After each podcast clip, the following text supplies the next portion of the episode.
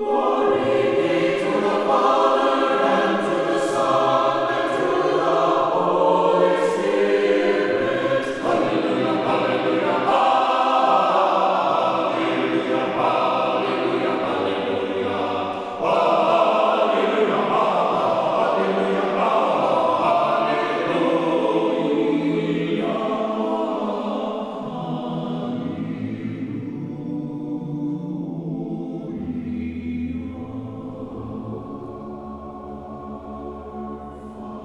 Glory to Jesus Christ.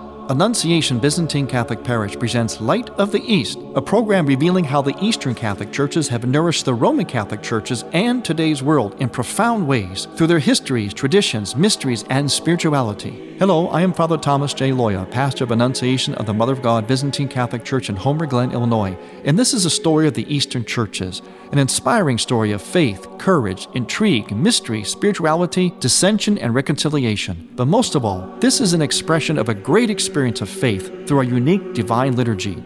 Join with me now as we look toward the light of the East. Light of the East is also supported by Eastern Christian Publications, where you can find the prayers of the Catholic Byzantine Daily Office at ecpubs.com and by easternchristianmedia.com a broadband network for you to learn more about the Eastern Catholic Churches. That's easternchristianpublications.com. Glory to Jesus Christ. Welcome to Light of the East. I am Father Thomas Loya, your host. Our program, Light of the East, is always pre recorded. And today, as we are recording in our Light of the East studios here in the Chicago area, we do so on a very providential time a very providential day for two reasons. First of all, it is the feast in the Byzantine liturgical calendar of the priest martyr Josaphat. Josaphat was basically, you could call him Ukrainian. He was a Ukrainian bishop who was martyred for the sake of unity in the church. In other words, he stood for unity between the Eastern Catholic churches and the Roman Catholic Church, you know, the Pope of Rome. This is in the 16th century. And he stood against any kind of disunity. He was being pressured for disunity between the Eastern churches and Rome. And he was being pressured, especially by certain members of the Orthodox Church, which is not a reflection on the Orthodox Church. It's a reflection on those individuals who basically were a bunch of thugs who eventually attacked him and they, they had their other reasons as well. There's always more than one reason when it comes to evil motives. And they attacked him and he was killed, and they threw his body in the river. Eventually, it was rediscovered, and his body now is actually in a place of rest in St. Peter's Basilica in Rome. In fact, if you go there, you can see his body. It is clothed in the vestments, complete vestments of a Byzantine Catholic bishop. And again, this happened in the 16th century. His name was Bishop Josaphat. And his death occurred in the area of what we now call Belarus, but he was what we call Ukrainian. In the liturgical text for this day, they say many things about him, many beautiful things. One of those things is Come, let us all celebrate in spirit with heavenly priestly words the memory of the great martyr Josaphat, because he cleared the thorns of division, and with abundant virtue through the fruit of the sanctuary, he planted the teachings of salvation for our souls. Now, I read that prayer from the Byzantine liturgical services. This particular one comes from the evening service that would be on November 11th, the pre-festive of Josaphat. I read that purposely because these words also apply to someone, and also the second reason why today's recording session is so providential for us here at Light of the East, and for me personally. These words also apply to a priest named Father Robert Taft. He was a Jesuit Byzantine Catholic priest, and today he's being laid to rest. Laid to rest on this day of the feast of Josaphat. And I cannot help but see God's providence in this. Because, like Josaphat, Father Robert Taft, this Jesuit Byzantine Catholic priest, devoted his talents, his incredible intelligence and integrity, his scholarship, to unity in the church. Father Robert Taft was probably the most well known liturgical theologian of our time in terms of the Eastern Catholic churches. He was a Jesuit and he taught in Rome, also taught in Notre Dame, and he wrote a number of books. He was famous for the book called The Great Entrance, which we'll talk about in a moment. But Father Taft was a person who knew Eastern theology, Eastern liturgy, like probably no one else on earth. And that's significant because the Eastern liturgy of the Orthodox churches, those especially that follow the Byzantine liturgical tradition, those Orthodox churches and the Eastern Catholic churches that also follow the Byzantine tradition, their liturgies, their spiritualities, their feast days, their calendars are basically identical because the Eastern Catholics, of course, came from the Eastern Orthodox churches when they reunited with Rome after the Great Schism in 1054. So, Eastern Catholic churches and the Orthodox counterparts share the same identical spirituality, same identical liturgy, feast day, saints, and so on.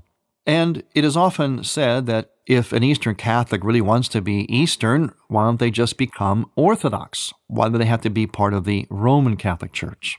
Well, Father Taft, like St. Josaphat, is a great witness, a great symbol to the beauty, the integrity of unity in the church. Because Father Taft, being as knowledgeable as he was, he was probably as knowledgeable or more so than probably anybody on earth during the recent decades of the church, East and West, and yet he remained faithful to Rome. He knew the Orthodox Church, he knew Eastern theology and spirituality so well, and he lived it. He just didn't study it. It just wasn't a head trip or study for him. He, he lived it.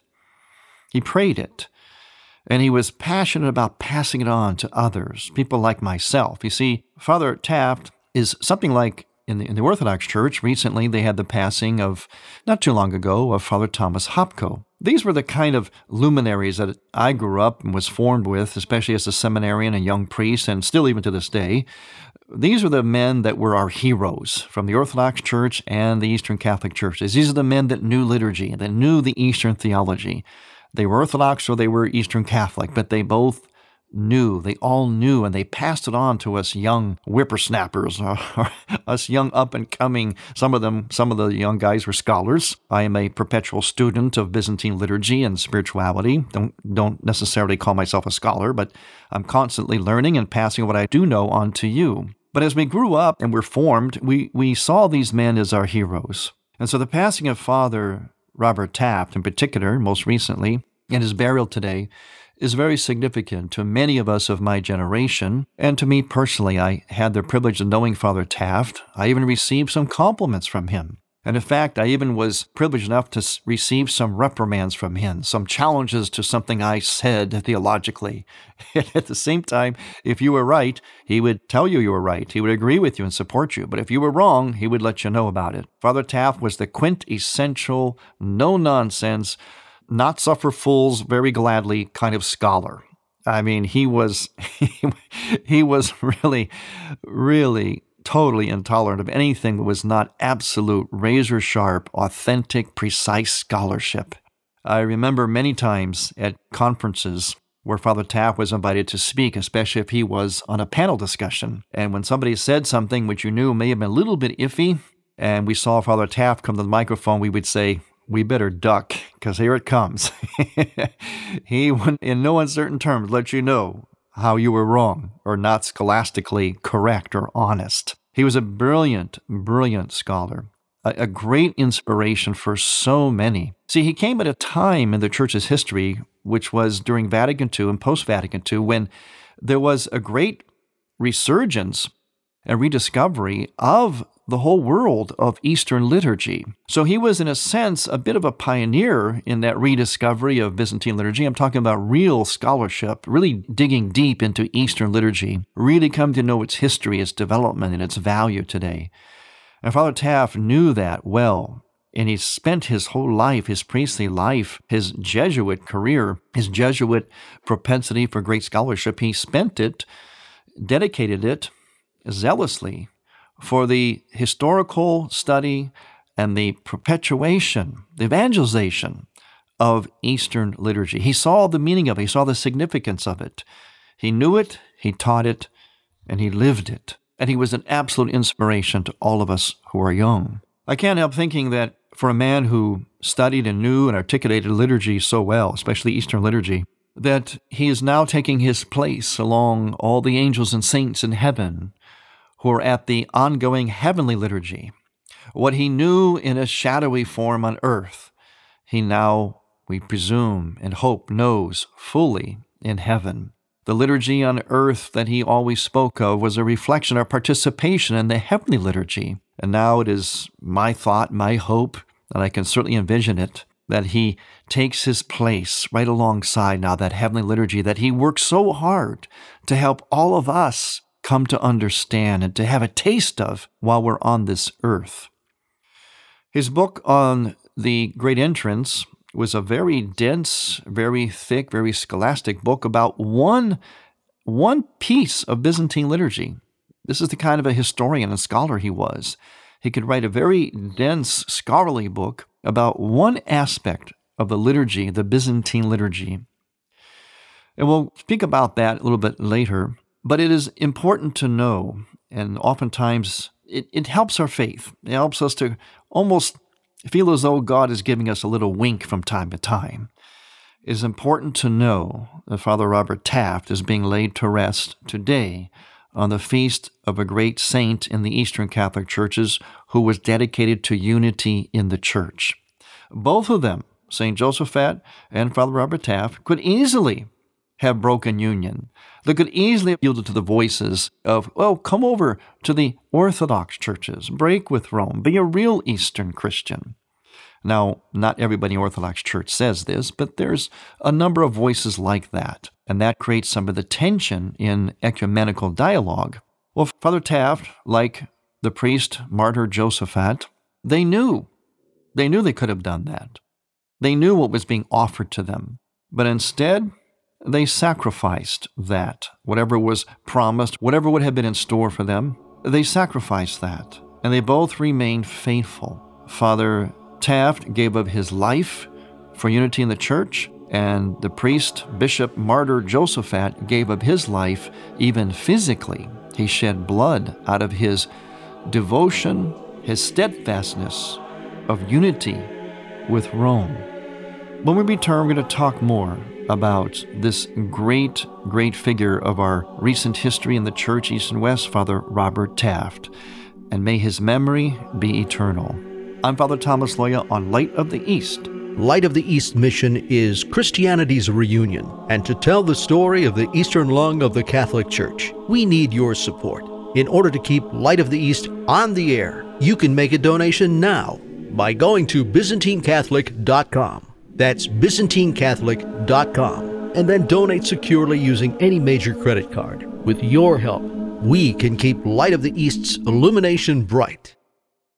This is Bold Talk with Father Thomas Loya. We live in strange times, full of contradictions, many of which we create and then force upon ourselves. An example to hear the rest of this and other bold talks with Father Thomas Loya, visit taborlife.org and go to the main menu and click subscribe. subscribe. You're listening to Father Thomas Loya on Light of the East. I'm Father Thomas Loya, and I'm inviting you to Christmas on the Prairie. Come and hear the story of the real St. Nicholas and take a ride with him in his own horse drawn carriage. Saturday evening, December 1st, from 2 to 6 p.m., an indoor and outdoor family event. Experience the beauty of a Byzantine church, and homemade Christmas bake sale items are available. Christmas on the Prairie at Annunciation Byzantine Catholic Church, 14610 Will Cook Road, Homer Glen, Illinois. Saturday, December 1st, from 2 to 6 p.m.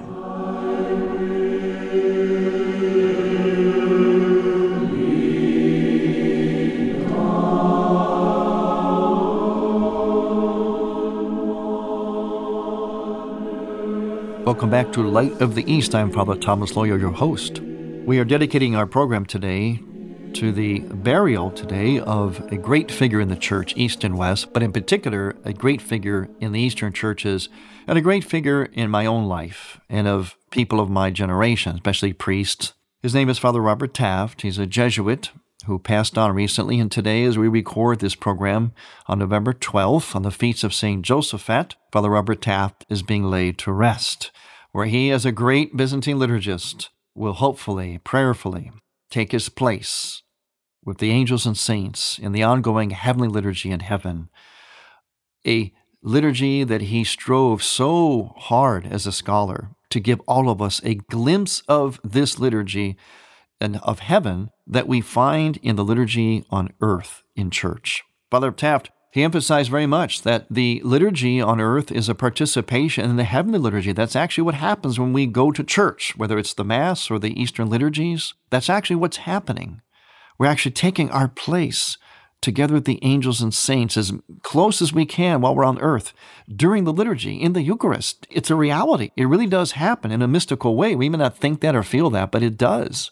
And this is the reality, the vision that Father Taft strove to help us see in his scholarly work on Eastern liturgy. I mentioned earlier that one of his great works was a book on the Great Entrance. Now, the Great Entrance is one part of the Byzantine liturgy. This is where the gifts of bread and wine are brought in a very solemn procession from a table that is in the sanctuary behind the icon screen, which divides the sanctuary from the nave in Byzantine churches. It's a table that is to the left, or what we call the north, of the main altar. And the gifts are there because they have been prepared in a separate rite of preparation prior to the Divine Liturgy. They rest on that table until at a certain point in the Divine Liturgy, the priest, the deacon, and the servers go to the table. They incense the gifts, which are covered with veils. This, this would be the bread and the wine.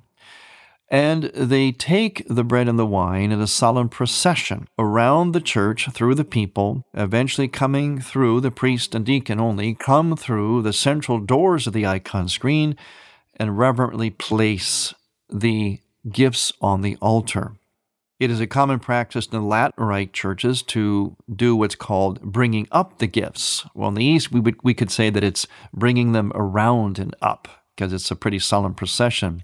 They then will be on the altar for consecration, but they're ceremoniously brought to the altar in the great entrance. Now, it's called the great entrance because, as Father Taft would teach, it started actually centuries ago. This procession would actually start in a separate building.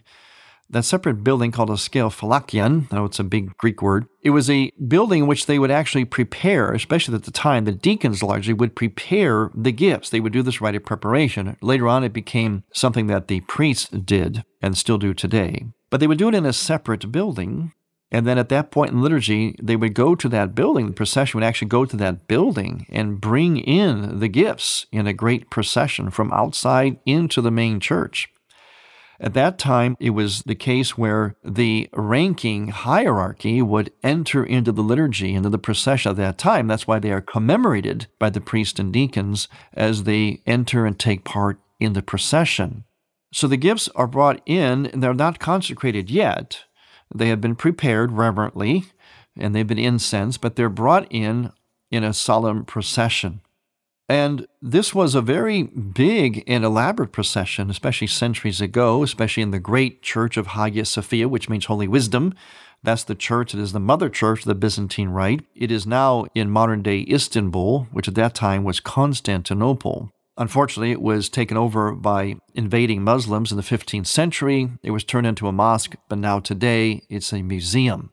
Although they are uncovering a lot of the Byzantine iconography that was whitewashed by the Muslims and covered up for many centuries, and they are revealing more of the religious heritage of this building, but still to this day, it is not used as a Christian church. It's not really used as a mosque either.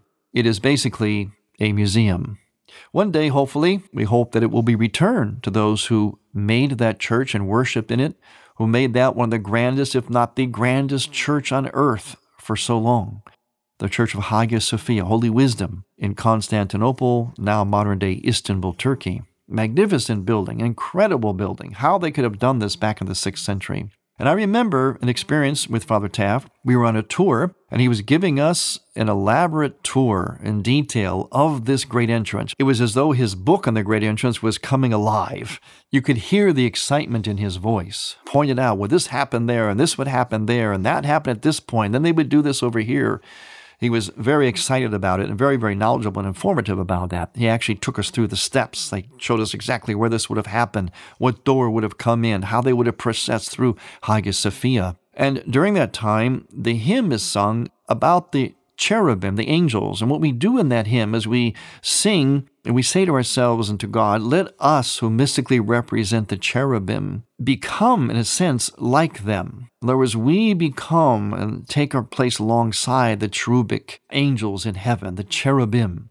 And we will take our place there and become almost like them. Yes, we're still human, but we become very much like them as we surround what would be Jesus Christ present in the church now especially through the consecration of the gifts of bread and wine and calling down the Holy Spirit. So we really do take on this posture of the heavenly beings, the heavenly spiritual beings that surround Christ in the heavenly liturgy. This is how real Byzantine liturgy is, and this is one of the things that Father Taft would strive to teach people, to really give us the sense of what liturgy really is. During the liturgy, there is what's called in the Eastern churches the anaphora. The anaphora is sort of the meat of the liturgy. It's what the Latin Rite would call the Eucharistic prayer. And I think it would certainly honor Father Taft to look at some of the prayers of the Byzantine liturgy in the anaphora. Anaphora means offering, or what the West would call, as I mentioned, the Eucharistic prayers. That's the, the real heart of the liturgy.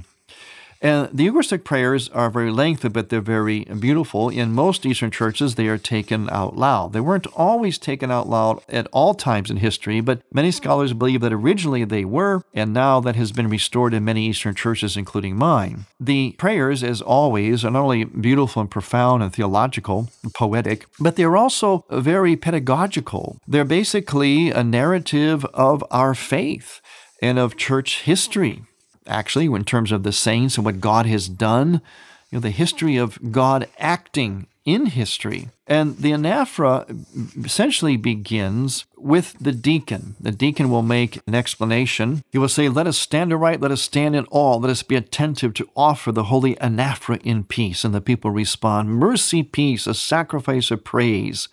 It was like a spontaneous response that then stuck in the liturgy to this day. Then the priest will turn around and bless everyone. The grace of our Lord Jesus Christ, the love of God and Father, and the communion of the Holy Spirit be with all of you. And then the priest will again say, Let us lift up our hearts. The people say, We have lifted up to the Lord. The celebrant then says, Let us give thanks to the Lord. The people say, It is proper and just. Then the priest begins a magnificent prayer. He says, It is proper and just to sing you, to bless you, to praise you, to thank you, to worship at every place of your dominion. For you are God ineffable, inconceivable, invisible, incomprehensible, ever existing and ever the same. You are the only begotten Son and your Holy Spirit. You brought us out of non existence into being and again raised us up when we had fallen, and left nothing undone until you brought us to heaven and gave us your kingdom to come. For all this we thank you, your only begotten Son and your Holy Spirit, for all that we know that we do not know, for the manifest and the hidden benefits bestowed on us. We also thank you for this liturgy which you are pleased to accept from our hands, even though there stand before you thousands of archangels, tens of thousands of angels, cherubim and seraphim, six winged, many eyed, soaring aloft on their wings, singing, shouting, crying aloud, and saying the triumphal hymn. Notice, as I said before, the mention of the angels, thousands of angels, cherubim and seraphim, six feet, many eyes, soaring aloft on their wings. In other words, what we're saying is here God is surrounded by these celestial beings, and yet we are being allowed to become part of them, daring to become part of the liturgy of heaven by way of the liturgy here on earth. This was the vision that Father Robert Taft, the Jesuit Byzantine Catholic priest, was so committed to to knowing, to studying, to living, and to imparting to all of us, especially the younger people like myself who grew up, in a sense, idolizing great scholars like Father Taft. As we commemorate today in the Byzantine liturgical calendar the feast of St. Josaphat, who was a great martyr for the sake of unity in the church, so too do remember Father Robert Taft, a modern day, a modern day towering figure of unity in the church. And may Father Taft's memory be eternal. I'm Father Thomas Loya on Light of the East. To hear Light of the East again, visit ByzantineCatholic.com and click on the Features and Programs tab. And on iTunes. Thank you for listening to Light of the East. We encourage you to tell a friend about Light of the East and to visit ByzantineCatholic.com. Light of the East is produced by ADC Media.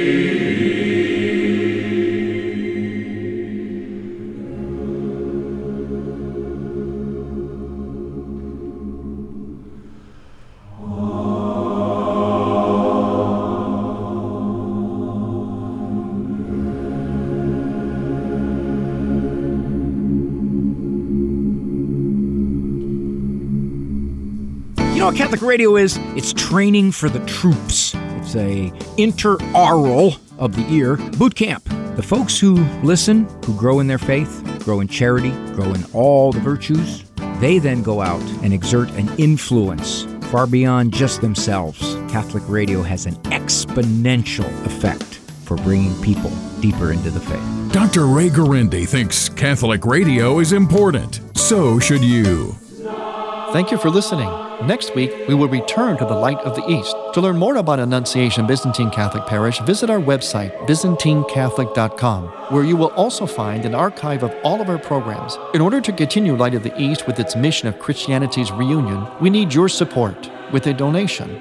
Any amount will be a blessing. Please make out a check to Light of the East Radio and send it to Light of the East, 14610 Will Cook Road, Homer Glen, Illinois 60491. That's Light of the East, 14610 Will Cook Road, spelled W I L L C O O K Road, Homer Glen, Illinois. Or donate online on the homepage of ByzantineCatholic.com. From the Light of the East, a new dawn of unity is in sight. God bless you, go with God, and may God grant you many happy years.